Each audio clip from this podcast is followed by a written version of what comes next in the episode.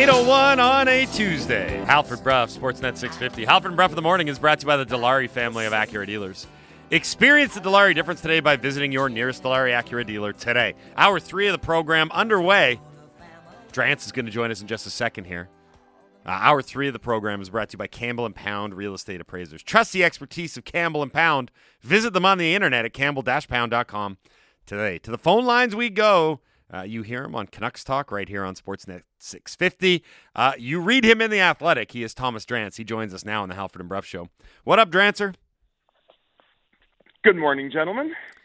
Jason wanted me to ask you a question. Do I have this right? Uh, Drance, did you have fun at the rink last night? Is that that, that I have appropriately fun. worded? Yeah, did you have fun watching that game last night? Uh, I'm always having fun, boys. Uh, yeah, no, you know, I was. I mean, by the third period, I'm laughing. Right? I mean, like I'm just laughing as things happen. Um, yeah, I mean, I haven't seen a game like that in a long, long time. You don't see a game like that in a long time, right? I mean, I do think they're going to be. You know, one thing I note, one thing I thought, I think it's important to note is like just like how the Canucks blew. What was it? Third period leads in five straight games, and it's like that's never happened before. Um, you know, it's going to start happening. Like it's going to start happening with the way this league is trending with the way that hockey is being played. And I don't think the Canucks had ever eliminated a four nothing deficit to come back and win a game. And that's also going to start happening. Like all of this is telling you more about the hockey that's Mhm. being played than it is about this Canucks team in some ways, uh, at least to me. Um, you know, we're in this high scoring era. You can see how optional defenses on occasion in this league. You can see how hard it is to defend players with the way the game is called, with the way that players attack, with how many, how much, how much like knowledge is now there in terms of how goals are scored, how players attack, um, you know, and and what the game asks of defensemen once you play it at this speed. So you know, I, I sort of see it as a great thing. Like the product when you look around the league, when you when you watch games on any given night, is in such a good place. Even if sort of the distractions and the noise and um, all of that around the game right now is is the worst that I worst that it's ever been, or as bad as I can ever remember it. The actual hockey itself is being played at such a high level, and it's so fun. You know, you turn on a game and it's three nothing, and it's not over right? You you know that there's a chance that things might get interesting. Uh, so I really enjoyed the game last night from just a pure raw spectator um, perspective. It was um, it was an event. Let's let's put it that way. Drancer, you mentioned how much we ask of defensemen, and that's something we've talked about a little bit on the show. And do you think it's related to the fact that nobody can seem to find enough defensemen? Like there are way more teams looking for defensemen than are than have too many good defensemen. We ask them to be agile and fast and shifty, and we ask them to go back uh, get the puck under tremendous pressure and speed, and you can't hook and hold uh, any of the forecheckers. Then we ask them to make a good breakout pass. Then we ask them to jump up into play and be part of the the attack. And but also we'd really love it if they were big and tough and could stop the cycle when it gets going in the defensive zone. and also, man, like you got to clear the front of the net. Like just shove some of these guys out of the net. You can't just let them hang out there. Be nasty, but also be like really agile. Like and and and, and we wonder. We sit there and like. Why can't f- teams find defensemen? It's like because they don't exist. Also, please don't get hurt. yeah, yeah, and and don't rem- don't forget in this market, right? It's uh, the the best player in the world gets by you, right, and or gets position on you for one second and puts a goal in, and all of a sudden everyone's like, oh, oh, that guy, oh, Keep my an eye on God, that guy. Come on. Yeah, like oh, you can't eat that. That guy's uh, garbage. Garbage. We'll never win with that guy. I'm, I'm guilty of this too. Um, and that happens doubly in this market. Right? that happens especially in this market. So no, I mean, it, yeah. Do we ask too much of defensemen? Does the game ask too much of defensemen? Yeah, probably. Uh, there aren't a lot of guys who can pull it off. Right? There, there's not a lot of like you know, I, I I've sort of made the tight end comparison that NHL NHL defensemen have become like good fantasy tight ends, right? There's like two that matter, and everyone else is just kind of around. Interesting. Um, you know, you, you're you're interchangeable. Yeah, the, there's a massive dearth of really good defenders in the NHL, really high end defensemen. And and one thing I think that matters too is if you play a certain way, if your centermen are committed enough defensively, I think you can plug and play a little bit, a little bit, so long as the guys are mobile. mm-hmm. But you know, it's it's really hard. I, I mean, one thing to think about is like the Florida Panthers have got like top four contributions at times from Josh Mahura. Does anyone believe that if the Vancouver Canucks had claimed Josh Mahura before the season, that we'd be talking about that as a success story? Right. Yeah, if you Or have a good we just be attitude, yeah, talking sure.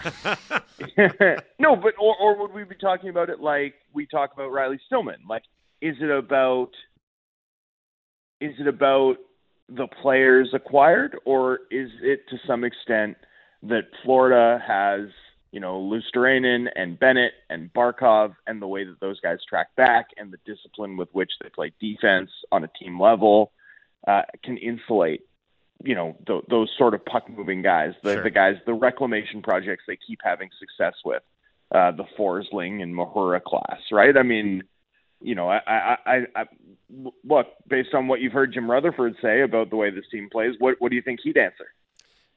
Yeah, we lack that inherent structure, right? We don't. Right. We don't have any of it. That's why. When Right. we, that's why when we get Riley Stillman, he looks like what Riley Stillman's look like. Yeah, although he had a good game yesterday. Yeah, he got right? pair. Yeah, pair points.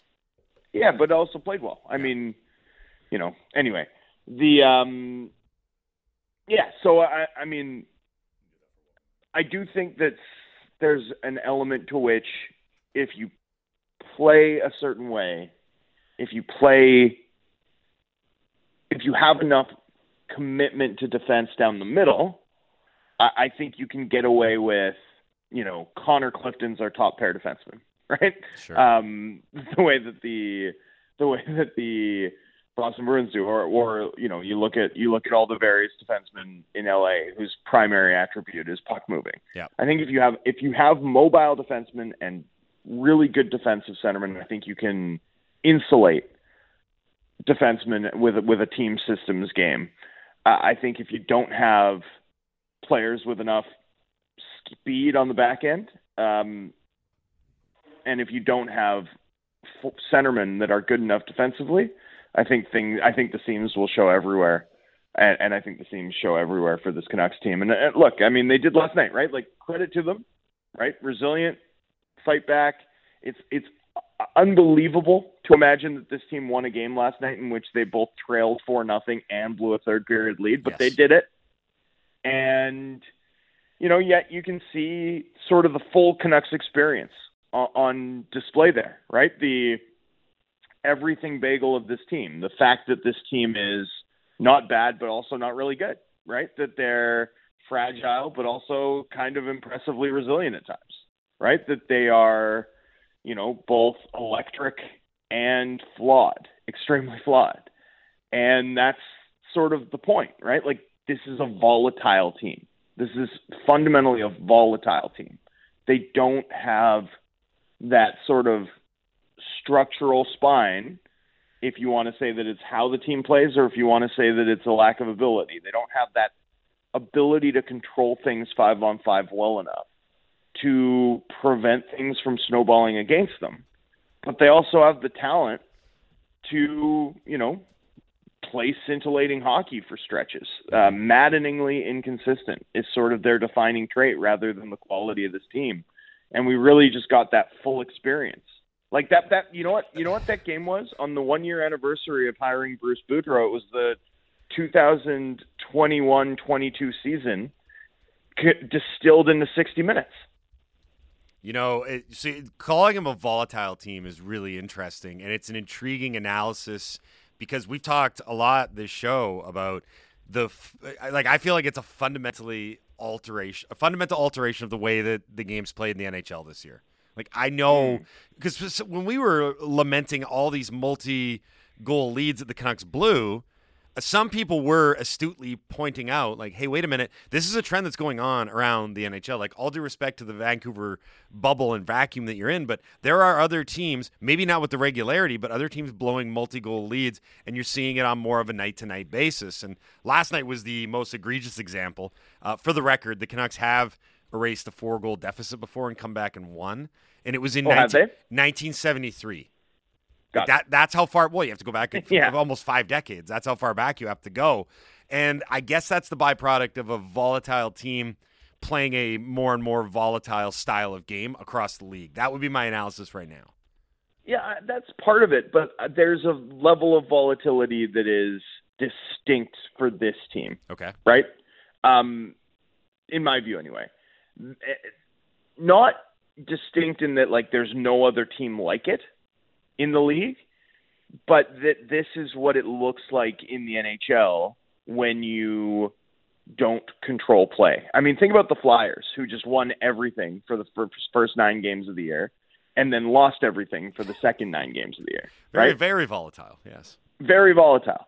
Um, well, what do the Panther what do the Flyers and the Canucks have in common aside from you know uh, ownership groups that absolutely love to take every possible shortcut in pursuit of the ninth spot in their respective conference. It's the it's the fact that neither team controls play, right? Like neither team at five on five regularly outshoots or out out attempts or out possesses their opponents. The Canucks have more talent though, so their highs are going to be higher, um, and their lows might be a little bit lower, but but probably not that much because at the end of the day, if you can't fall back on that ability to control games, right, then you're completely reliant on the flighty whims of hockey gods, right, of, of the bounces. And so this team can look great when their finishing luck is is rolling or when their opportunistic finishing game is playing. Uh, they can look great when Thatcher Demko strings together months of dominance, right? But at the end of the day, they're going to have stretches where they look great, stretches where they look bad, and and it's all going to come together at the end of the year, and they're going to have somewhere between 85 and 93 points, and probably miss the playoffs. You know, and and and the question to ask yourself is, how do you get better than that? Like, how do you insulate yourself from luck? How do you how do you actually strategically build a winning hockey team? Like that that has to be the question. And a winning hockey team is not a team that wins every game. We know that. That's not how the sport works. It's a team that's good enough that when things snowball against them for a stretch of 10 games, you come out of it with like four wins. Four wins and an overtime loss. And and instead of coming out of it with two wins and your season's like over, right? You you come out of it with breathing room. Or or vice versa, when things go for you, right? You come out of it with like a, a plus 35 goal differential across 10 games. Like you're you look like an absolute buzzsaw, right? Instead of a team that yeah yeah we've won eight of 10, but all of them after regulation. like right. the, the, it's just it's it's such an obvious distinction if you're paying attention to the rest of this league, and it it feels like it's a distinction that this organization consistently misses, particularly when the good times arrive right? Like this team's actually pretty good at ignoring the the evidence that you know they've failed for a decade. Mm-hmm. But when they have the slimmest glimmer of hope, the slimmest glimmer of like, hey, things are going our way, right? Like, hey, they've won three of five against the Sharks, the Coyotes, and the Montreal Canadiens, all of them in overtime, right? Like, is that a glimmer of hope you can build off, or is that a you know massive flashing red light that this team's far from good enough? You know, like I I mean, I know what I think. You I know what I hope the organization thinks.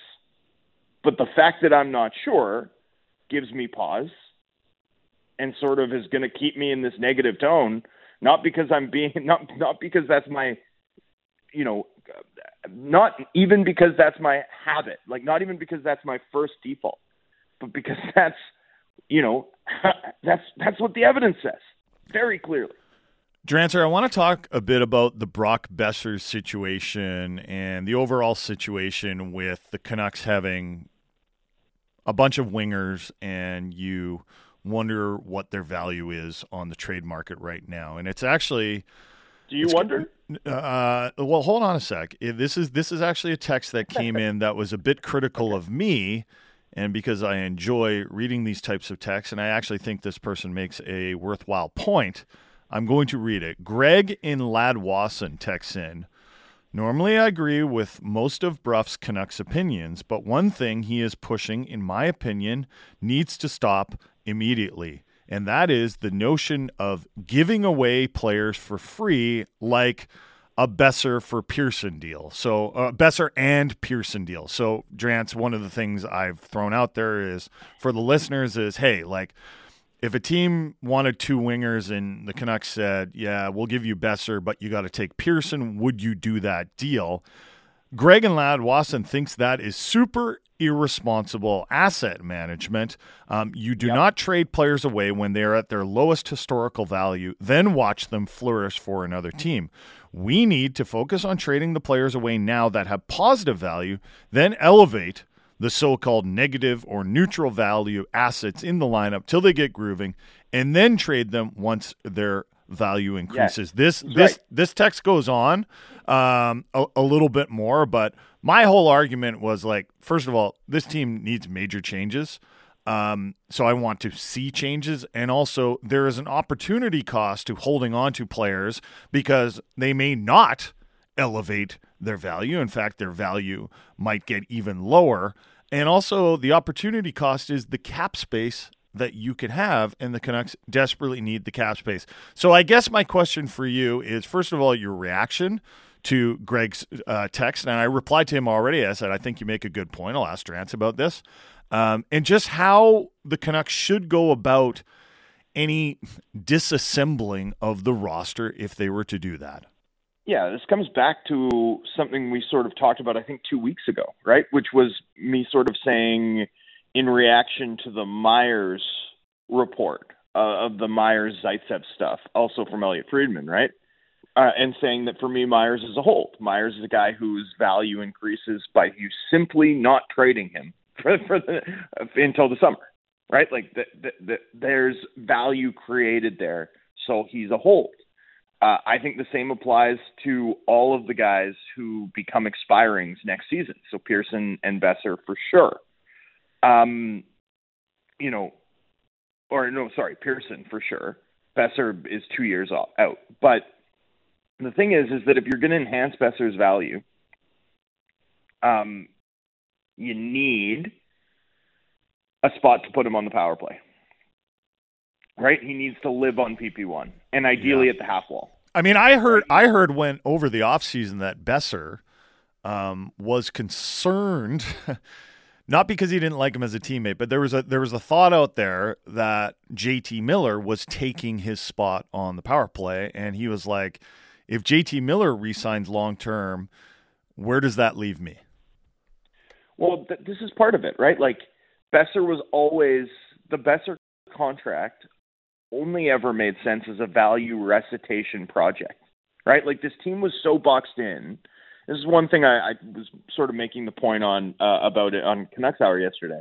Um, you know, when when the previous regime took over, right, the Linden Benning regime in 2014, like they were able to make this dizzying assortment of trades, and everyone was really excited about it, right? But it's like, you know, it's easy to trade good players on good contracts. you know, like comparatively yeah. speaking, mm-hmm. that is not the trick it's much harder to navigate some of the circumstances that Rutherford and Allvin inherited. Uh, you know, the Boeser situation being probably the most notable, right? He's got the $7.5 million qualifying offer. Wingers' values are decreasing significantly. You know, you, you either walk, you take him to arbitration, um, or you qualify him and, and risk him accepting it. I mean, there's a world where, like, is it a better outcome if you've already lost Boeser for nothing? Some people would say yes. Is it a better outcome if you've got Boeser for only one year, but the cap hits 7.5 million, and as a result, you can't do the Ethan Bear trade? Um, you know, or, or is this the better sort of the the lesser of all evils? For me, this is the lesser of all evils, depending on what happens from here. I think where the Boeser resuscitation value resuscitation project really loses steam is when you re-sign JT Miller, right? Just because that prevents you from putting the puck in his hands on the power play and juicing his value and moving from there. Uh, so you know, I, I think that I think that Greg from Ladwasson is dead on. If you're going to detonate this group um, with an eye toward mining as much value as you possibly can from the pain, you know, the steps to doing so are like do it fast, right? So that you make sure that you're bad, right? Right? Like the, be proactive in getting into the the mix for the you know Bedard, Leo Carlsson, uh, Adam Fantilli Derby this season. Uh, sort of step two is you know you you have to stop thinking about this for at least a couple of years as like a hockey team building project and more as a as a like trading exercise like a, a how do you net as much value into your organization right, as yeah. you possibly can in Yeah. as quick a period of time as you can like it's an accumulation project um you know this is sort of this is like this is, would sort of be the those would be hallmarks of the transplant and and you know Boeser and Garland for example would not be the first guys who move in this instance they'd be the guys who like play every shift with Elias Pettersson until they're you know 65 point guys that have a different sort of value. Like if you don't think that those guys are on the next great Canucks team, well then you know they play with your best player and they get a ton of power play time, and you do everything you can to get a positive value asset out of it. Um, you know, you start at the you start actually with the the toughest deals to move, right? You you you think about being proactive about making a JT Miller trade before his NMC kicks in Mhm. um, you know, Oliver Ekman Larsson is the sellout and figure it out to to move him guy, and you consider a buyout if if not. Um, not not just because yeah you have to clear the money, but because how are you ever going to get him to agree to a trade if, if that threat doesn't linger, right? Like if that threat's not in your in your arsenal, and then and then you know I'd also re-sign some guys and and take some like big swings on guys where the the bet might not hit, right? The the Hoglander at six years times three million, right? Uh, an Ethan Bear uh, on the Pullman contract, um, stuff like that. Try to create value off the pieces that you have. Uh, the problem is, is that hockey managers don't typically think like this, right? Like there are teams that think like this now, and if you sort the NHL standings by point percentage, you'll find the Devils and the Carolina Hurricanes and some of the teams that do think like this at the top. But you know, do does a conventional hockey manager think like this? No, I don't. I don't really think they do. No, they think about Um, next season or this current season. Well, and they think about finding good hockey players, right? And and one thing that I think it's fair to say about this management group is you look you look up and down. It's like Ilya Mikheyev's fitting great. Andrei Kuzmenko's been a revelation, right? Nils Åman looks like a player out of nowhere. Dakota Joshua's a really effective forechecker, a, a really strong F1. He's been a nice ad for this team. Um, you know, Ethan Bear's this team's second best defenseman. He was acquired for a fifth. Like in terms of finding, you know, good players at good cap hits, like I think they've done an okay job. But the big picture, like what this team really needs, um, you know, I, I, have they have they nailed that? Like I'd say no. I'd say that big picture strategy is is where there's a lot of grounds for criticism. The the finding good hockey players stuff, like I think they've already done a better job than their predecessors in that narrow arena. But it's a narrow arena, like it should be Yeah. It should be the top priority of a, a hockey manager: find good players. Uh, it's just not anymore. It's just not anymore, and it's not for a team in as uniquely dire a circumstance as this one, right? Like a, a team that has so little cap space, so little, so few prospects, you know, uh, such a flawed roster, so much money invested in uh, so many players with so little value, like so few trade assets, right? I mean, this is a really unique situation, and I, I'm just not sure if conventional answers are sufficient to get this turned around. Yeah, I'll be really curious to to to hear what management has to say and to witness what their actions are in the next couple months leading up to the trade deadline because I think it's going to say a lot. Drancer, thanks for joining us today. Hey, my pleasure. Cheers, boys. Thanks, buddy. Thomas Drance from the Athletic Vancouver and Canucks Talk. You can hear him right here on Sportsnet 650 in just a couple hours. Um, we are up against it for time. I do need to tell everybody that uh, we do have not a giveaway, although I guess a giveaway of sorts. We're giving away the opportunity to win a grand prize at the end of the week. It is, We're giving away hope. yeah, Put we like are. that. Thank you. Yeah. Hope is not a dangerous thing, Andy. No. Hey, I, I sound like Shawshank. Okay. It's the most important thing. okay. It's the only thing. Um, let's focus again. Zihuatanejo. Yeah, there we go. uh, you get a chance to experience the rush. That's what the company called Scenic Rush.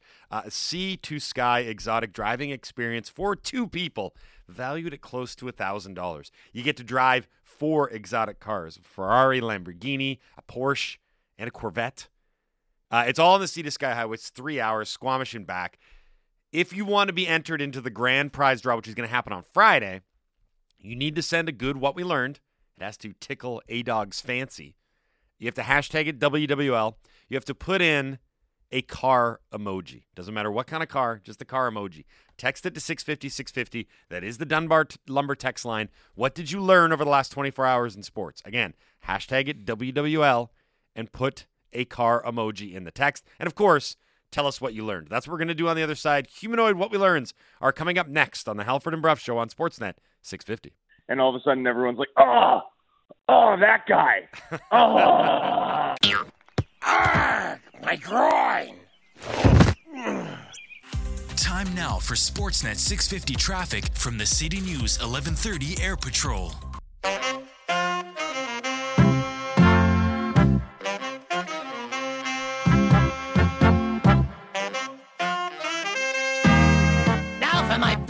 Part of the show.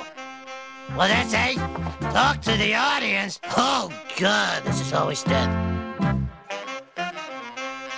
834 on a Tuesday. Another staple, a tradition of the show is this little tune right here. Take it away, Quincy.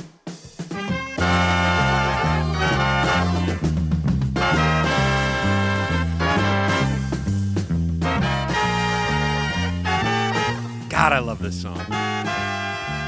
It's impossible not to chair dance. Oh, my song.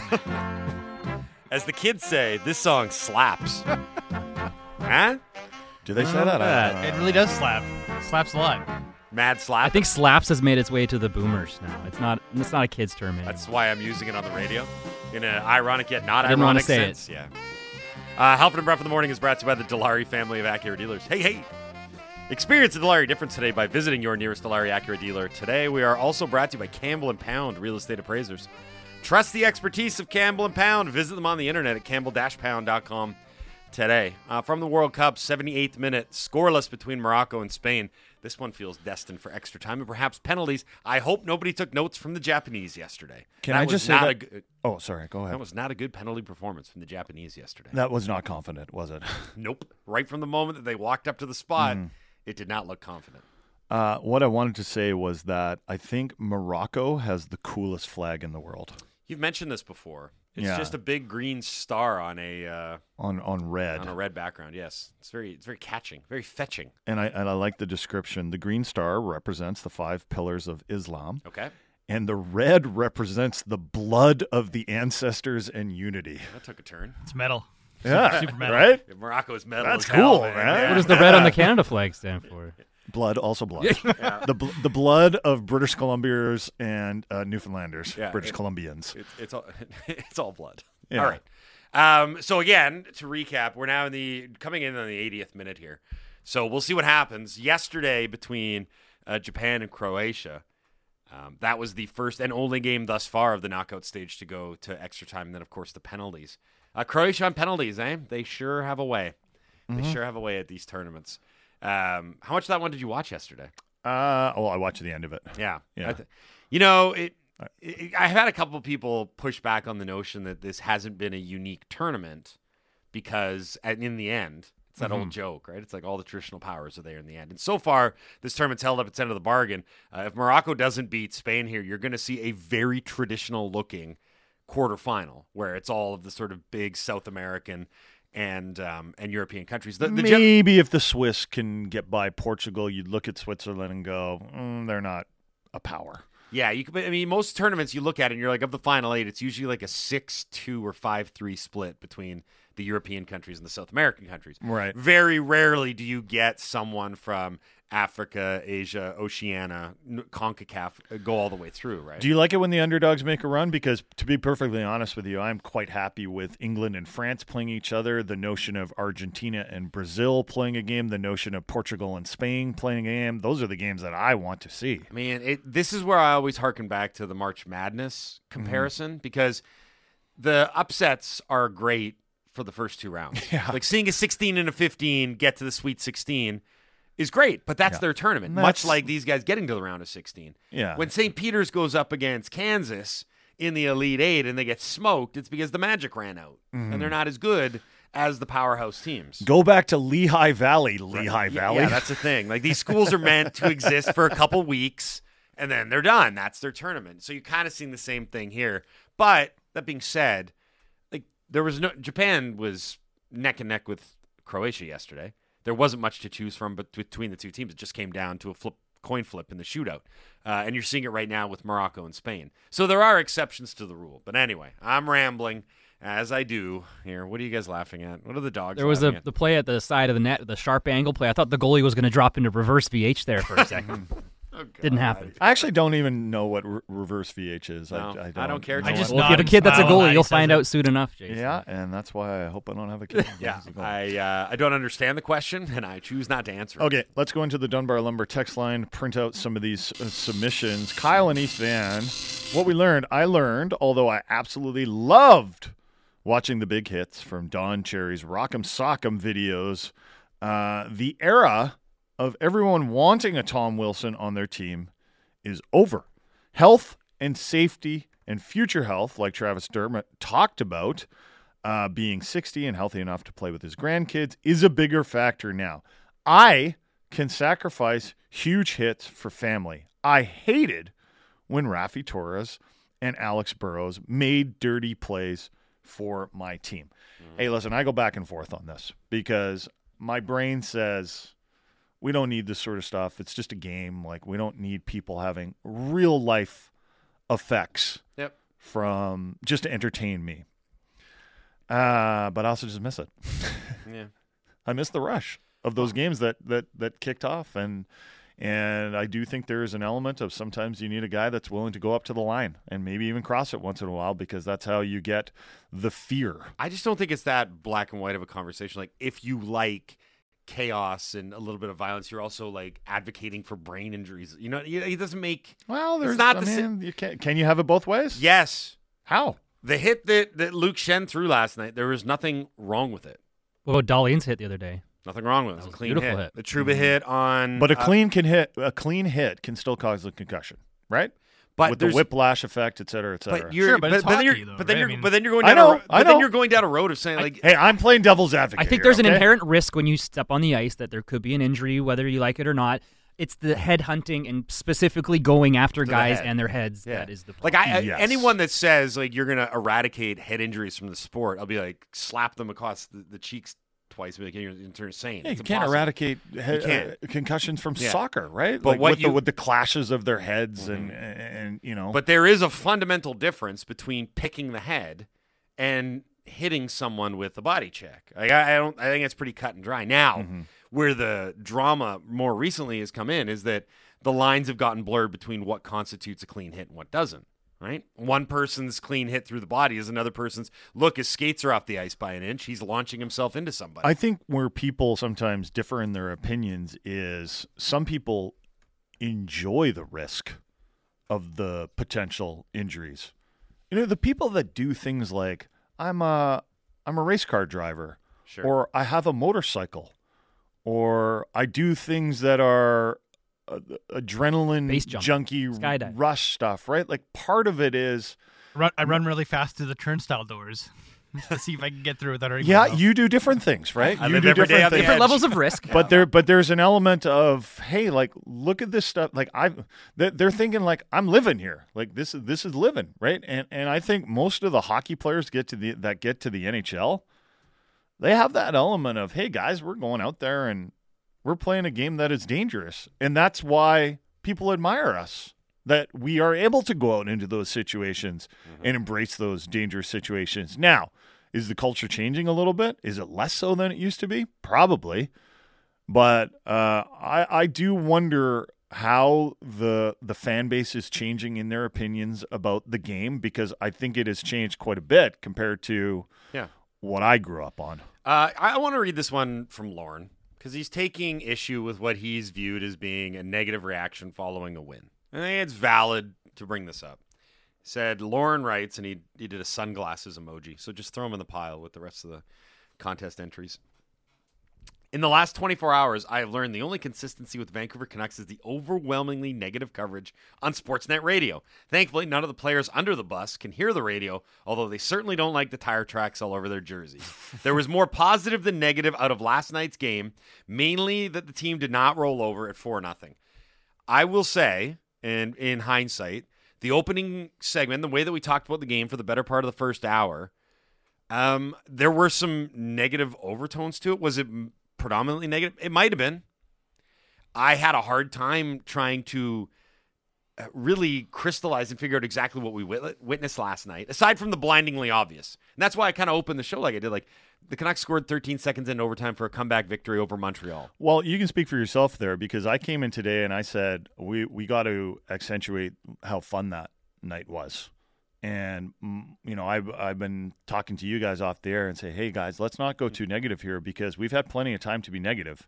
And I think we should lean into the fact that last night was a fun game. It was wild, it was entertaining. The people in the arena had a fun night. I mm-hmm. had a blast watching that game. And in part, I had a blast because I was so negative to start. like, there, there's some people, like, I, I get that there's media members out there that hate being wrong.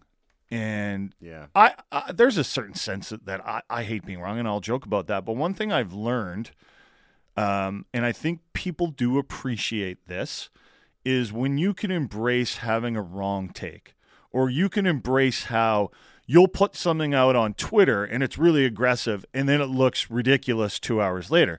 Like I was going down the wormhole on Twitter last night of like let's let's go back and laugh at all the dumb things that management has said over the years. That's when the Canucks were down four nothing, and then they scored one, and then they scored another, and then they scored another, and they scored another, and they scored another, and all of a sudden they're winning the game. And I joke like I always believed in this team. I always knew this team had heart, which obviously is is a joke, and I'm being sarcastic. But I think that's why we watch sports.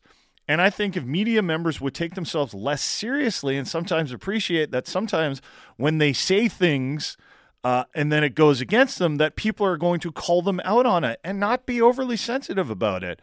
Last night was a fun night. And if you are one of those fans that all you want to do is cheer for your team and you don't really care about the salary cap, you're not too invested in how much this guy makes or how many more years left on this contract, and you don't understand why there are people going, you got to trade Horvat because you're like, wait, he's good. He's the captain. I like Horvat. I want them to keep Horvat.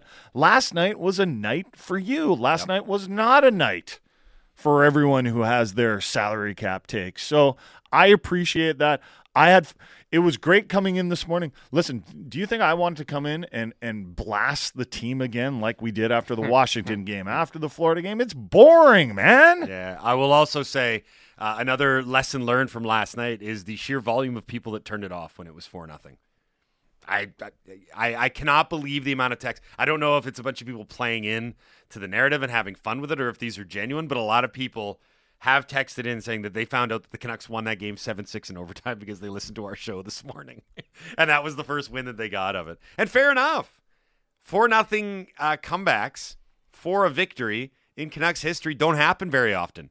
There's only been two of them, and one of them, the last one happened in 1973. So for those that just packed it in at four nothing, uh, the Canucks won seven six in overtime yesterday. Elias Pettersson scored 13 seconds into overtime. In case you wanted to get caught up with that, uh, Bill from Buffalo. Is there any mention of Tom Brady's comeback last night? No, we have not mentioned Monday Night Football once, have we? I don't think we have. Uh, I didn't watch any of it. I, I watched the the end because the Bucks did have a comeback, classic Tom Brady comeback. And I guess despite the fact that they're not a very good football team and are now just 500, you have to pay attention to them because they're probably going to make the playoffs by way of winning that division. and that means Tom Brady is going to be in the playoffs, and then the pomp and circumstance that comes along with that. But they stink. They're a bad football team. That game last night was not entertaining in the slightest. But they're fortunate they're in the NFC. the NFC South. That The division, NFC, they're going to yeah. probably going to win. How how what is the standings in that division? They are six and six, and they are leading the division. By how much? Uh, they are a, f- they're they're a half game up. Uh, it's I think the Saints were a game and a half back going into last night, so Okay. they could have cut the deficit. They did not. But that that game, all due respect, like it was another weak uh, primetime game in the NFL. Mm-hmm. They the finish was okay. Right, Brady came back and got the victory when they needed it, but it's a bad Saints team on Monday Night Football against not a better Bucks team, to be honest. Uh, Chet and Burnaby, what we learned. I learned last night was a fun game. I just wish it could have been a big game. Yeah, that's a fair thing to say. But I think you should be able to have both those thoughts in your head. Like, hey, this is a fun game. This is entertaining. You know, this is crazy. And like, if you spend time on social, last night was like a fun time on social media. It wasn't like a, a normal like you know you just you just want to p- throw your phone into the you know out out the house. My, my Um, only issue with games like last night is I worry. I mean, I, I hope I'm wrong, but I worry that management will look at games like last night and be like, "Hey, this is a good hockey team." Well, then if because you- it isn't a good hockey but- team. but here's they the still thing. have lots of That's problems. what- that's that's my yeah. that's my Yes. worry. Like I, you, could, I think you could have it both ways. It was a super fun, very entertaining game last night for the fans. 100. percent I had a great time watching it. At the same time, I was like, "Oh, this team's still Yeah. not very good." But then it you just, to get fixed. But then if they if they do that, you blast them. I don't right? know, And- and- guys. And, you They are- criticize them like I don't think that Jim Rutherford and Patrik Allvin are listening to this show and going, "Hey, Andy's worried," right? Like, But what like- if they are? yeah, yeah, yeah. like, Just hold on. I in in some ways like I think we can conclude if there's one thing we can conclude is that this organization does not listen to the media very much, right? And they does it does not chart its path based on what the media and the fans are saying on Twitter because actually we might have to introduce some reverse psychology because it seems like this organization does the opposite of what people on I don't know, man. on Twitter and sports radio think. You know, you negative Nellies see a team with problems. I see a team that's won seven of its last ten and is maybe on a rocket ship to the moon. See, they he's scored starting seven. I reverse sense- psychology. They scored Yes. seven goals last night. Yes, Like, Michael Halford, you Yeah. are correct. You are good. We should just do the rest of the Yes. year And with like- gritted This teeth. And like- team is fantastic. like- they are going to the cup. Collin Delia looks like the real Delia to me, so I'm okay with all of this. I mean, you tell me how many teams can rack up overtime victories against the likes of San Jose and Arizona and Montreal. It's not powerhouses. It's not easy. Yeah. So I'm all in. Seven and three in their last ten. Mark it down. Uh, Adam, the former Bath guy, what we learned, I learned that you guys are overlooking the offensive juggernaut that is Riley Stillman. Yeah, a couple assists for Riley Stillman last night. Um, what we learned, never turn your Canucks game off early. Mm-hmm. Ever. Yeah, and it works both ways now, right? The Canucks have a lead. You might want to keep watching.